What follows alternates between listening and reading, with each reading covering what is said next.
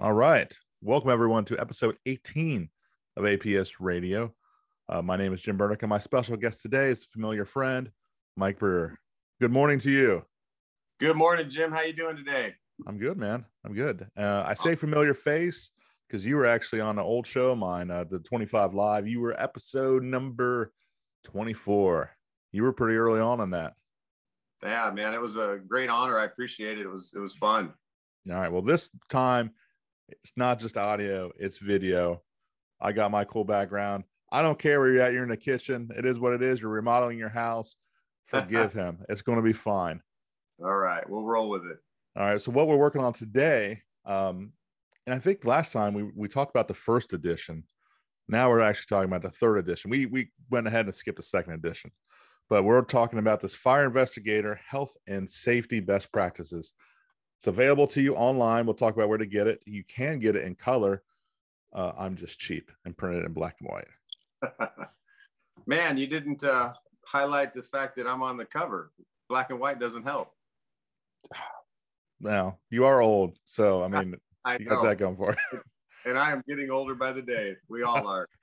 so um this is I, I love this report um and i love where we're at because i know we talked pretty early on and there was so much research out there um regarding especially cancer and the modern fire atmosphere but there was definitely areas in which research was lacking and that was you know the the wildland the volunteers and it was the investigators. We finally have had some research in the last few years that kind of really talk about everything you're being exposed to because your job is um it's unique in the fact that you know what you're being exposed to but they're just we're behind on that with the research so you want to i'll kind of tag you in you could just kind of touch base on that real quick Yeah, Jim. So I started investigations in 2010, and when I started, my my great mentor um, would go into a fire scene, and he would be in his normal blues that he worked, you know, he worked in every day, and uh, I learned pretty quick early on in my career, my lungs just didn't like the post fire environment. So I would be standing next to him with an SCBA on because I was a firefighter that was learning how to do investigations, and he would just be in there, you know, two hours, three hours with nothing on, no respiratory protection whatsoever. Um, he's still doing well. God bless him. He's retired, traveling with his family. Um, but there's a lot of guys that aren't. And uh, cancer is one of those things that that gets a hold of people. Um, if you know anybody that's had a family member with cancer or ever gone through cancer, such as yourself, there's life before cancer because you don't know anything better, right? You don't know anything different. And then there's life afterwards. And and watching a loved one go through that or a colleague um, is is life changing man. It'll change your change your perspective on things so i was just a crazy guy that started doing fire investigations and uh, i came up with some ideas of how to make it better for us uh, and then in the right place at the right time at one of the international conventions for the IAAI, the International Association of Arson Investigators. Um, that's who I sit on the health and safety committee.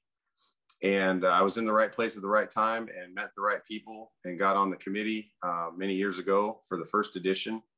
And uh, we've just been snowballing this thing ever since. So we're super excited with the third edition. Um, there's a lot of amazing stuff that we've added in there, and it's it's a truly all-encompassing document. Um, and fire investigators have been forgotten. You know, unfortunately, all the all the studies over the years were firefighter related, um, and a lot of those looked at kind of the same things, but nobody talked about the investigators and what we were wearing or what we weren't wearing, truthfully. And uh, and so now with the research, uh, Gavin Horton's group, uh, he's he's an amazing guy. He's on he's on our committee um, as a subject matter expert, and uh, a lot of what he's done is proven. You know, we don't know what we don't know, but we also don't know what these toxins are doing when they're blending together in the fire environment. So everything in our homes no longer is made of natural products; it's all synthetics. So when that stuff burns and all that stuff mixes, it's hard to say what that turns into. Um, but there is good research going on now for fire investigators, and uh, we're we're just learning, you know, every year more and more about it, and uh, we're seeing changes in the fire investigation community so that people are um, protecting themselves.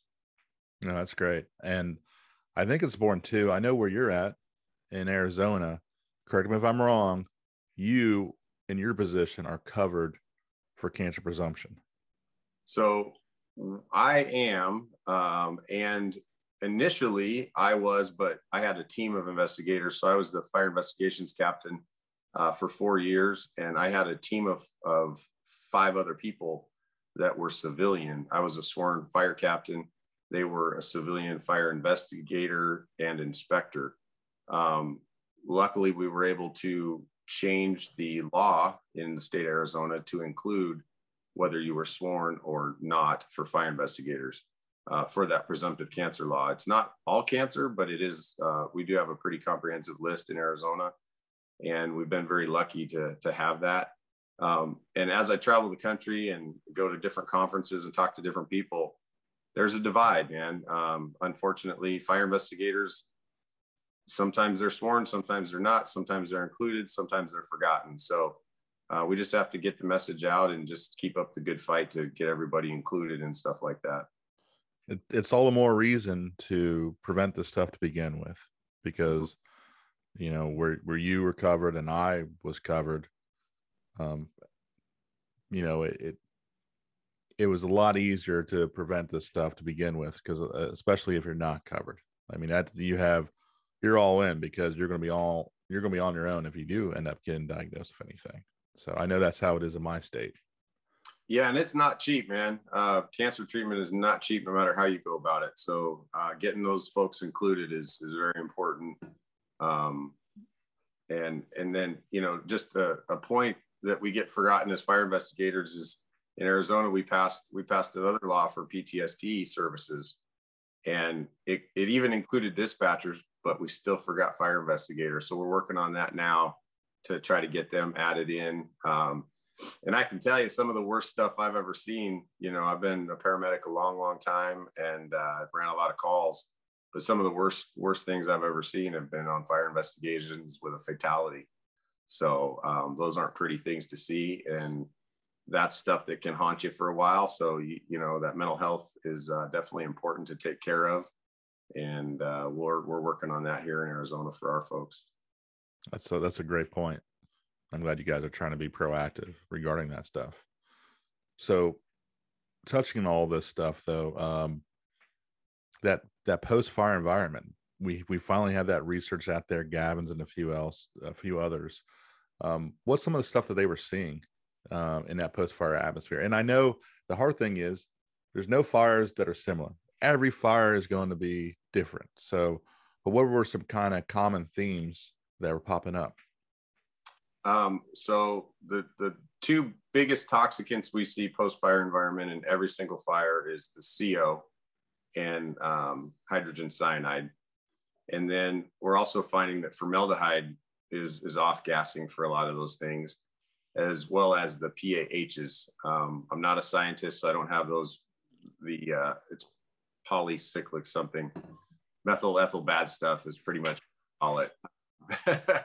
so, but they're finding that that stuff's hanging around for a long time. And then, um, you know, we created it, kind of the uh, the A, B, and, and C zones, or the the hot, cold, or hot, warm, cold zones um, for this document. Uh, but anybody that's been in a post-fire environment, whether it's it's one day or a month or a year, if you go into that structure, you start walking around, and you got a flashlight or the sun's kind of coming in from the roof because the roof burned off or something when you start moving that stuff around you're you're creating dust and particles that are floating in the air.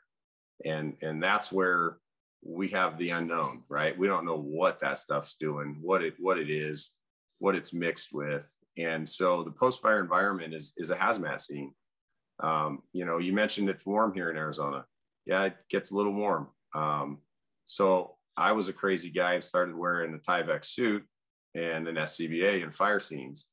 The first time I did it and I came home, my wife looked at me and said, How come you don't smell like smoke? And I was like, Well, I tried something new today. So we started doing that. Um, we started using, and I'm not plugging Tyvek, it's just the one that we happen to use.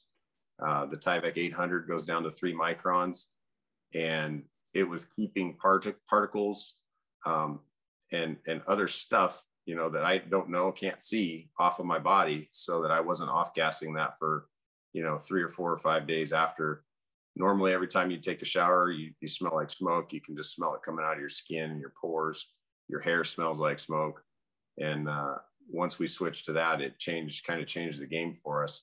Um, but with that being said you have to change your work ratio. Wearing an scba is not fun.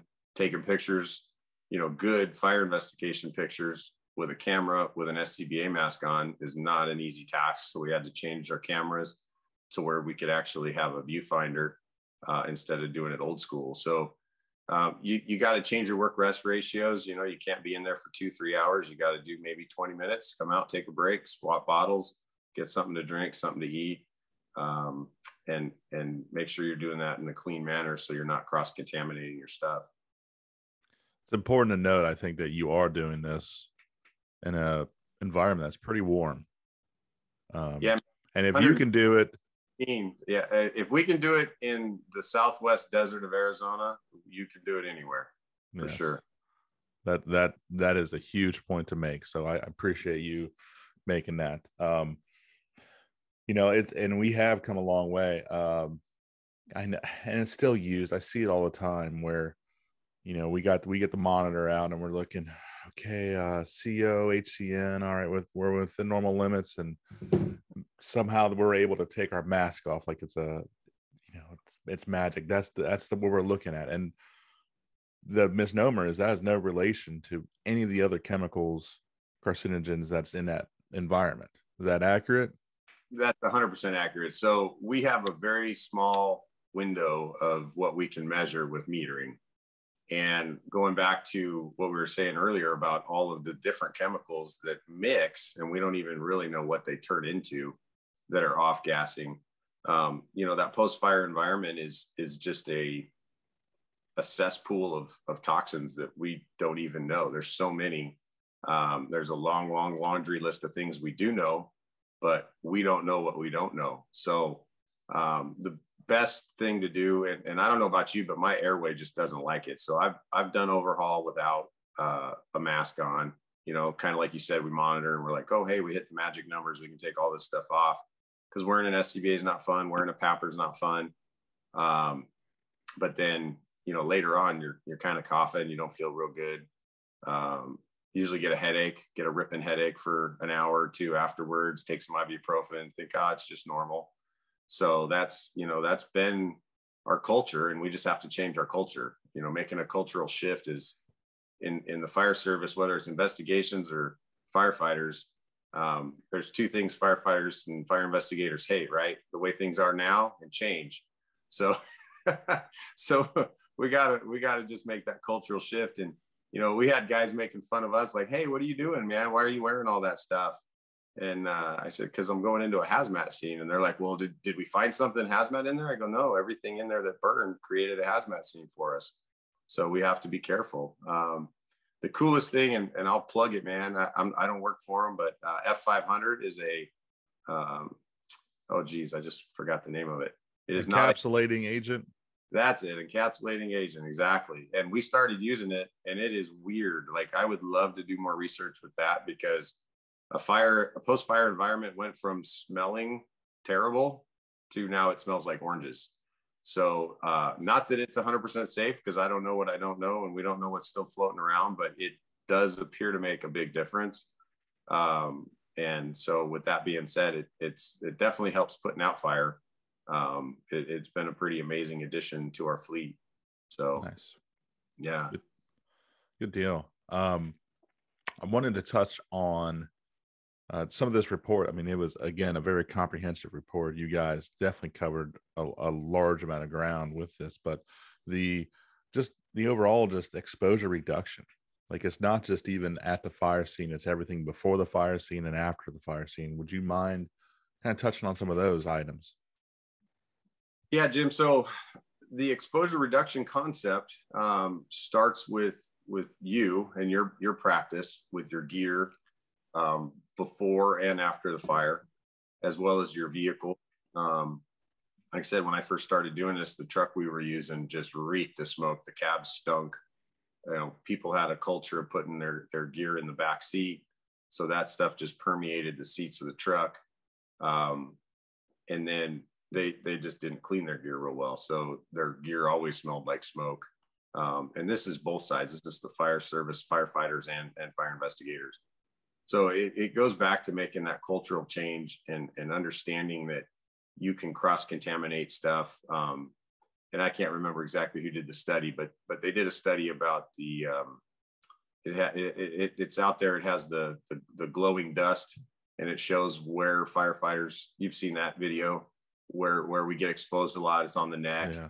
and they also yeah. Like, when you take your gear off, um, and you get it on your hands, and then you don't realize you get it on your hands, and you're touching your face and all that stuff, and it shows that glow. That glowing dust shows, and so it's it's just. Uh, it's just changing the way we do business. That's that's really what it boils down to. Um, prevention is, you know, I had a fire chief when I first started. He said an ounce of prevention is worth a pound of cure, and that's a George Washington statement, I believe. But he he loved to say that, and uh, you know, just keeping your keeping your gear clean, keeping you clean, cleaning your, yourself and your your gear after a, an environment that you've been in, um, not bringing that stuff home to your family uh, is is a huge step in the right direction, and that's you know a lot of what our document talks about. Um, we do talk a little bit about clean cab as well, and and that started on the fire truck side, but it it definitely applies to fire investigations. Um, you know, the International Association Arson Investigators has been awesome uh, with the Health and Safety Committee. They've we've, we've got a great group of people. Um, I can't take credit for all of it. There's there's a, a, long laundry list of folks that are on that committee as well as subject matter experts that that do a lot of research with the universities, UL, uh, NIOSH, CDC, um, a couple of the other universities, like University of Miami. Um, so this is definitely a collaboration across the country. Uh, we've got one guy in the UK that's amazing. So it, it's truly a, a, worldwide document that's changing the way people do business all across the, the country and the world. So um, to be a part of that, I'm very blessed and very excited to, to share that with everybody. So, um, but getting back to, to your question about the uh, prevention, um, it's, it's just work rest ratios, cycling in, cycling out, doing that in a clean manner, um, keeping your gear clean, keeping your vehicle clean. And then um, the nice thing about the Tyvek is you just crumple it up and throw it away. So it's not a reusable thing but you get rid of all that stuff uh, that that was on your body, uh, you know, that kind of magnetizes to you as you're going through the fire environment. Fire investigators spend, you know, a, a simple investigation is an hour. Uh, a more complex investigation could take days. So you could be in there for eight, ten hours a day, digging and sorting, and and it could even be longer than that. So it just depends on the event because it's fire, explosion, and investigation. So NFPA 921 covers both. Um, and some of the more complicated investigations out there take days, weeks, sometimes they take months. So those folks are going in those scenes back and forth for an extended period of time, and, and we just need to protect ourselves. Exactly. So if we can, I'd like to actually go into these different scenarios, post fire environments in which you guys are actually going in. Um, and you actually, now that we have research, we're able to kind of break it down and figure out what kind of PPE is appropriate per the situation. So, if you don't mind, we can jump in and, and to talk about uh, these different scenarios that you guys were able to kind of work out. So, let's just start off with the big one hot hot scene A yeah, so hot scene A is our our fire scene um, where most of the time that's going to be our public fire investigator. So the private guys don't usually show up for a, a day or two. Um, that's going to be our, our public sector fire investigators that are there uh, with the dispatch. Some some uh, fire departments have a fire investigator on call 24 seven. They get dispatched with maybe a working fire, and they're going to be there the soonest after extinguishment and, and before overhaul. And sometimes there's critical pieces of the puzzle that need to be either photographed or collected, whether it's evidence or whatever. And so those folks are going to be making entry with a fire crew and they need to be in the appropriate PPE. In that scenario, you wouldn't be making entry into a Tyvek suit just because it's still a hot scene, a hot, hot environment. So you would need uh, turnout gear with an SCBA on for that. Um, and then we'll just keep rolling down the list if you want. Um, the hot scene B yep. is a fire scene that that has been fully extinguished and overhauled, um, but it's still less than the two hour window from fire extinguishment. So that's that's a lot of fires because a lot of organizations have an investigator maybe on call. So they call a fire investigator out, takes about an hour to get there. So they don't usually call for them right away because they don't know that they need them until the fire's out. They've done a little overhaul and somebody says, "Hey, chief, this this uh, we don't know what caused this. You know, nobody was home. We don't know what's going on here." So so that that two hours um, less than two hours is is kind of that window when the fire investigator usually shows up on an on-call situation. And once again that's going to be your public sector folks. Um, whether you're sworn whether you're you're civilian it doesn't really matter. Um, but that's the, the environment you're going to be going into. There's going to be a lot of off gassing of, of the materials at that point still. Even though it's it's uh, extinguished it's not an overhauled it's not necessarily cold by any stretch of the imagination. So uh, wearing the appropriate PPE is key on that. Um, going into the warm scene, so we have what, what is Mike? Real quick, I'm sorry. Yeah. What is what would be B considered the appropriate PPE for that hot hot scene be? So we're still advocating that they have some kind of um, potentially thermal protection um, because you, you, I've made entry. You can make entry with the Tyvek type uh, suit. Um, if there's any danger of a rekindle or anything like that, then you don't want to be in that type of a, a ensemble. Does that make sense? Absolutely. So, but some type of airway protection for sure.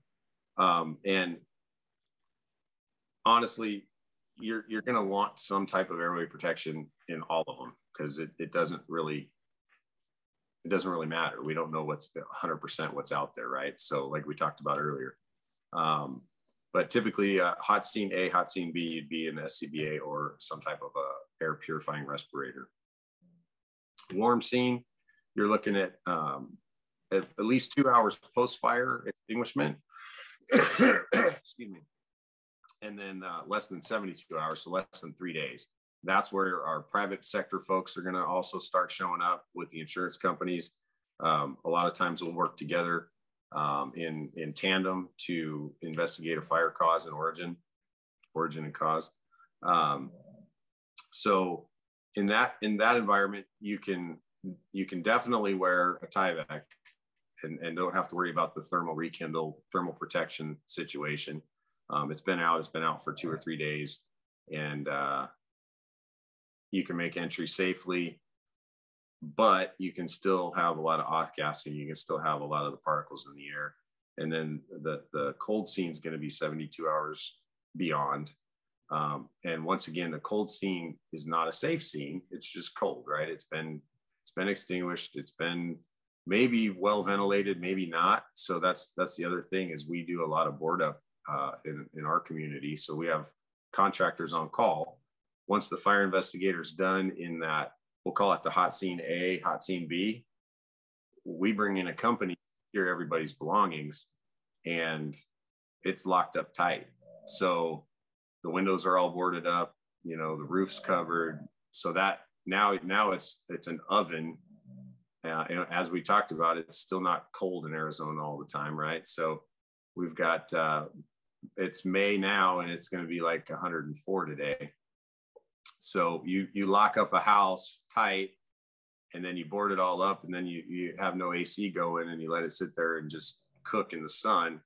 Um, and then 72 hours later, greater than 72 hours, we consider it a cold scene, and we've got private investigators going in. Um, and and that's that's really where a lot of this cultural change is going to have to take place because in the fire service we have the, the equipment and now we're just sharing it with fire investigators but on the private side, the insurance companies are employing most of the time they're retired either cops or firefighters that have become fire investigators at some point in their career. And and now they're working in that private sector but they don't have access to all that stuff. And so that's that's going to be a big change because an SCBA is not cheap. Uh, PAPRs are a little less expensive, um, but whether you want to be a retired person in your 50s or 60s wearing that and doing these investigations is also could change the game, right? Because it's not an easy physically, it's not easy to do. Um, I'm 45. We go into fires and it's hot and you're tired afterwards, man. The older I get, the harder it is. So whether you're 55 or 60 doing fire investigations post retirement from the fire service for a private company, do you do you want to continue doing that stuff? So hopefully the answer is yes, and you're going to do it safely with with good gear and and I have yet to see um, an SCBA on a private sector investigator. I do see PAPRs I do see filter masks, uh, P100 cartridges. So that has changed as well in the last, I'd say 10, 15 years. Uh, once again, people never wore much of anything, maybe a dust mask if they were lucky. And now we're at least seeing those filter cartridges. So that's a good thing. No, that's, that's great. Um, and it is, I mean, and you've seen it too because we've been on pretty much the same amount of time. The culture change. I mean, it is it's it's getting there.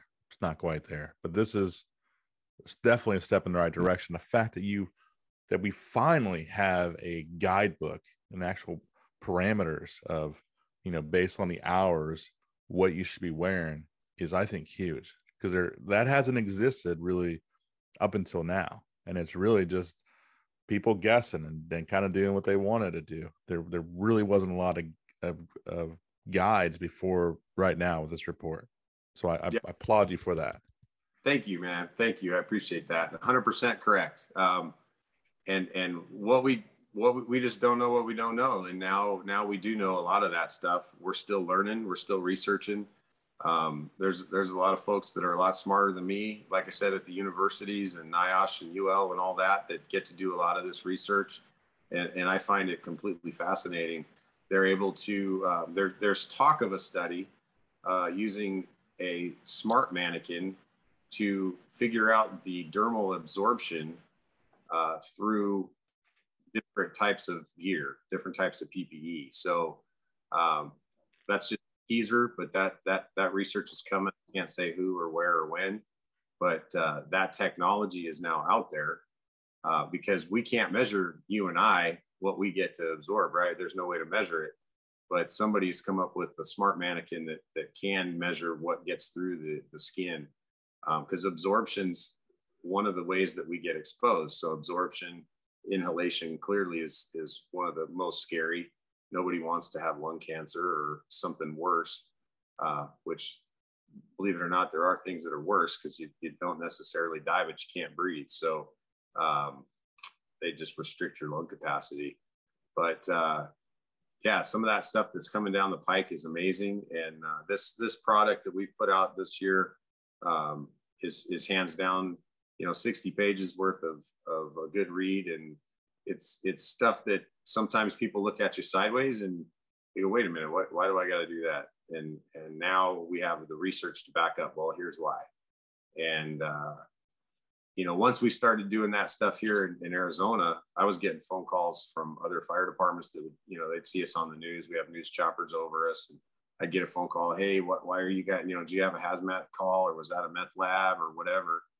And uh, I say, no, man, we're just that's just what we're doing. And so having those conversations with people and and getting them to change the way they're doing business is a, is a huge step in the right direction. Um, because nobody wants cancer, nobody wants to to have a, a line of duty uh, injury or death uh, doing our job. We want to do our job, go home safe to our families, and then uh, hopefully enjoy a long retirement. So that's the game plan. You can't say any better, my friend. That that is that is ideal. That is the plan um, and what you guys are doing is really helping that. Um, and you and you guys are also helping in other areas. I know the IAAI has done some work with behavioral health as well. Would you mind touching on that? Yeah, so that can be found on our website as well. Um, so I'll plug that now. So we've got the firearson.com website, um, and that's where you're going to find the third edition best practices. As well as the behavioral health survey that we did um, a couple years ago. We launched that and we found out that there is a need for behavioral health services in the fire investigation community. So we are working on that. I, I, had the opportunity to present at the International Training Conference in Jacksonville, Florida last month. Um, and uh, it, it's a hard topic to talk about because nobody wants to talk about their feelings, man. So everybody wants to be the tough, the tough badass that, uh, you know, nothing bothers me. I'm, I'm a toughie. And uh, when it comes down to it, we all see some really horrible stuff throughout our careers. And uh, the longer you do the job, the more you realize, like, wow, I've seen some bad stuff. And uh, some of that stuff does have a tendency to haunt us. And it's okay to say, hey, man, I need to talk to somebody. I need to get some help. So that's kind of the message we're getting out there now. And we're trying to figure out the best way to do that. We have 83 chapters of the IAAI across the world.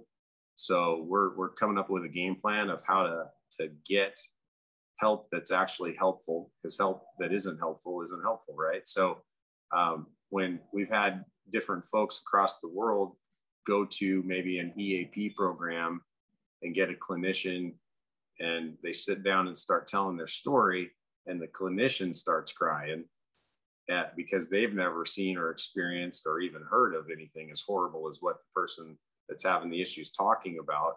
That's not helpful.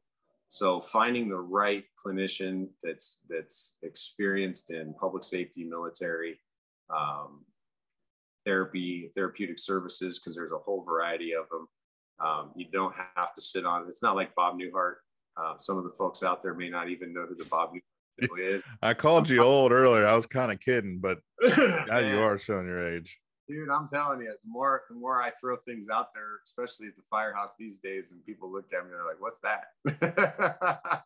it's pretty bad though. I, I, did a thing at a high school, and I threw out the whole Fire Marshall Bill thing, and nobody knew what I was talking no. about. And I'm like, hey, they weren't they weren't aware of the living color. Uh, know, the old guy thing happens fast. Like I said, I'm only 45. I've been doing it a little over 20 years, but man, it just happens overnight. And the next thing you know, you're like, dang, I'm the old guy. So, uh, yeah, but anyway, so it's not like the Bob Newhart show where you got to sit on the couch and pour out your feelings, man. There's other types of, of therapy. There's accelerated, uh, accelerated resolution therapy. Uh, a clinician kind of guides through in your own mind. You don't even have to talk about what's bothering you. Um, and they they it's a little bit similar to the EMDR therapy. It's a rapid eye movement thing, and uh, you don't have to talk about your feelings. And they're seeing results in like one to three sessions instead of weeks and weeks and weeks of, of therapy. So um, I'm, I'm all about breaking the stigma. Um, you know, I, I tell all my folks if you guys need a cup of coffee at three in the morning, give me a call. I'll, I'll meet up with you. But that's another huge cultural change in the fire service um, that that we're making, and uh, it's you know I started this adventure because I've had quite a few folks in my family that that weren't firefighters uh, have cancer. Uh, a couple of them have died, and so I started this thing out with the cancer prevention in mind, and then as time went on, um, the mental health side uh, kind of reared its ugly head.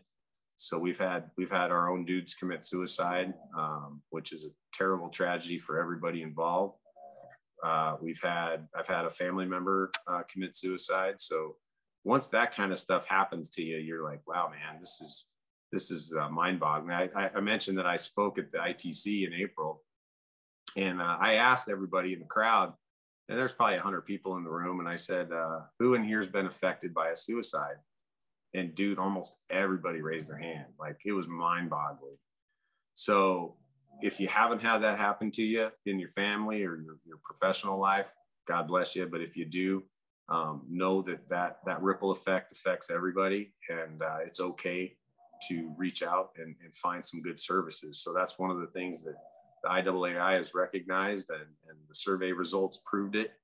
So uh, we're going to continue forging a, a, kind of ahead. And uh, like I said, uh, in Arizona, especially, we, we got missed on that on that bill, but we're working on getting the investigators added. Um, and then uh, I, I, think the message is to everybody is just break that stigma. It, it's okay to ask for help, man. Yes, absolutely. No, and you guys are as absolutely tremendous uh, how proactive you are. Um, more so than a lot of people uh, in Arizona. But again, this report is so comprehensive and uh, really needs to be out there. So I'm hoping that this episode helps with that, lets people know that there's actually now a guideline and process in place for reducing our exposures and really extending our lives and being around. Yeah, man, and we're having an effect too, you know, um, on on other stuff. So that's that's the cool thing. You see the ripple effect of of one one document and one group of people working hard, and then uh, and you know, none of us are paid. None of us none of us get paid to do what we do on the committee. Um, it's it's all voluntary and it's all just you know because we want to make make the the fire service a safer and better place to work. Um, the cool thing too is is that now you know the NFPA 921 document for fire investigations uh, is in review, and and now there there will be a a mention of mental health uh, for fire investigators in that document. So what what we've been able to do here with the with the safety committee and the the third edition uh, is now trickling even into the NFPA documents. So that's that's super cool to see that happening. Um, you know, the IAFF has the Center uh, for Mental Health, and and that's a tremendous um, thing. And right now, it's it's currently only available to IAFF members. So if you're not a sworn firefighter that's that's in a union, um, you know, there right now there's not a central place to go. Um, there's a lot of different uh, groups across the country um, and then, you know, the struggle too is that, that we're a worldwide organization as far as the IAAI. So I have absolutely no idea what's available in Brazil. Uh, but, you know, I know that we have a chapter there. So getting connected with somebody there that can find those clinicians to provide the services to our, our public safety folks is, is huge. So that's kind of our long-term goal is, is to be able to have a list for every chapter um, of a group of folks that they can go see. And then hopefully, if we can get them included in their presumptive laws, whether that's the PTSD and cancer, um, you know, that's a work in progress across the country for sure. Hey, real quick, just I, I just want to have silence for just one second. I was waiting for the snore. You got the dog right next to you snoring, don't you? I do. He's hanging out on yeah, and he's snoring his little little tail off. I'm je- I'm jealous. I didn't. I don't think I heard it initially, but now I, I it's, you know, again, I, I'm I'm jealous because you and I were both. Uh, you were at Eric Church last night. I was at Garth Brooks. We had a long night, and I want to be doing what your dog is doing. Right. do that like 24 and a half hours a day. I, I don't know how they do it. I, I wouldn't be able to move. I get out out of self defense most of the time because if I stay in bed any longer, it's going to hurt too much. So, yeah, I don't know how they lay around for that long, but uh, they definitely can saw some logs, man. So, um, hey, before I forget, one other thing I want to plug, and this is for for everybody, whether you're a firefighter or a fire investigator. Um, the IAAI has the CFItrainer.net website. Uh, that is free to sign up, create an account and there is a ton of amazing training. Um, NFPA 1021, which is the fire officer's guide, actually requires fire officers to have some fire investigation training and background and knowledge. Um, there's there's a certification that you can go through on there. Uh, it's like eight classes, and you can get that certification. Um, it talks a lot about, and, and, I remember back in 2010 when I first started this investigation gig, uh, learning about fire flow path and and how that affects fire growth. And, and so there's a ton of good information about that on cfitrainer.net. It's free. I encourage everybody to get in there and check it out. Uh, and now they're also starting to do some, some not just video, but it's live uh, training sessions as well. So I encourage everybody to go on there, check it out, and uh, hopefully you get some good training out of the deal. Perfect. Yeah, thank you for sharing that. Uh, anything else we missed? Anything else you want to touch on? I know we, we actually covered a pretty good amount of ground in a short period of time. No, man, I think we're doing great. Um, I'm like I said, I'm thrilled to be here. Um, excited for this third edition, and uh, we'll see where the fourth edition goes. So, I think it'll be probably two years maybe before we get out uh, another one, but uh, we're definitely getting the good word out. We're, we're starting to have an effect, making a cultural change. And uh, I think that's the most important thing. If anybody's got any questions, I'm always uh, willing to answer them. So uh, we can share my email if you'd like. You tell me. Um, so my email is Michael, M I C H A E L dot Brewer, B R E W E R, at Mesa, M E S A, A Z dot gov. Perfect. Thank you for sharing. Um, we're getting out of time here, but he is Captain Mike Brewer, cover boy. you can again get this in color of the International Arson uh, Association of Arson Investigators. Uh, sorry, I wait till the very end to mess up, but no, that's you know of the third edition. And uh, really, I appreciate your time and uh, you know the fire engineering world appreciates it as well and just getting this word out there because this is important stuff that really will um, impact the investigators everywhere yeah man and, and the title of my my speech there at, at the itc was what is your why and uh, you know it, it's our families it's our friends it's our colleagues um, it's it's that long-term goal of a healthy retirement so um, don't be afraid to make a change. Sometimes you got to be the weird guy that uh, has a strange idea, and you just have to, you know, you don't always get a yes the first time you present an idea, uh, especially up up the chain of command, right? So sometimes you just gotta keep keep uh, persistent, keep knocking your head against the wall, and eventually the wall will fall down. So that's kind of where we're at, and and I encourage everybody to do that. Like I said, I'm I'm willing to answer questions. We also have a draft SOP for fire investigators on the, the firearson.com website uh, under the health and safety committee. So there's, there's a ton of great information. If you guys are anyone struggling, please reach out and uh, I'll do what I can to help you. Perfect. All right. He's Mike and I'm Jim I'm to get some sleep like this dog. All right. We'll see you. Thanks, Jim.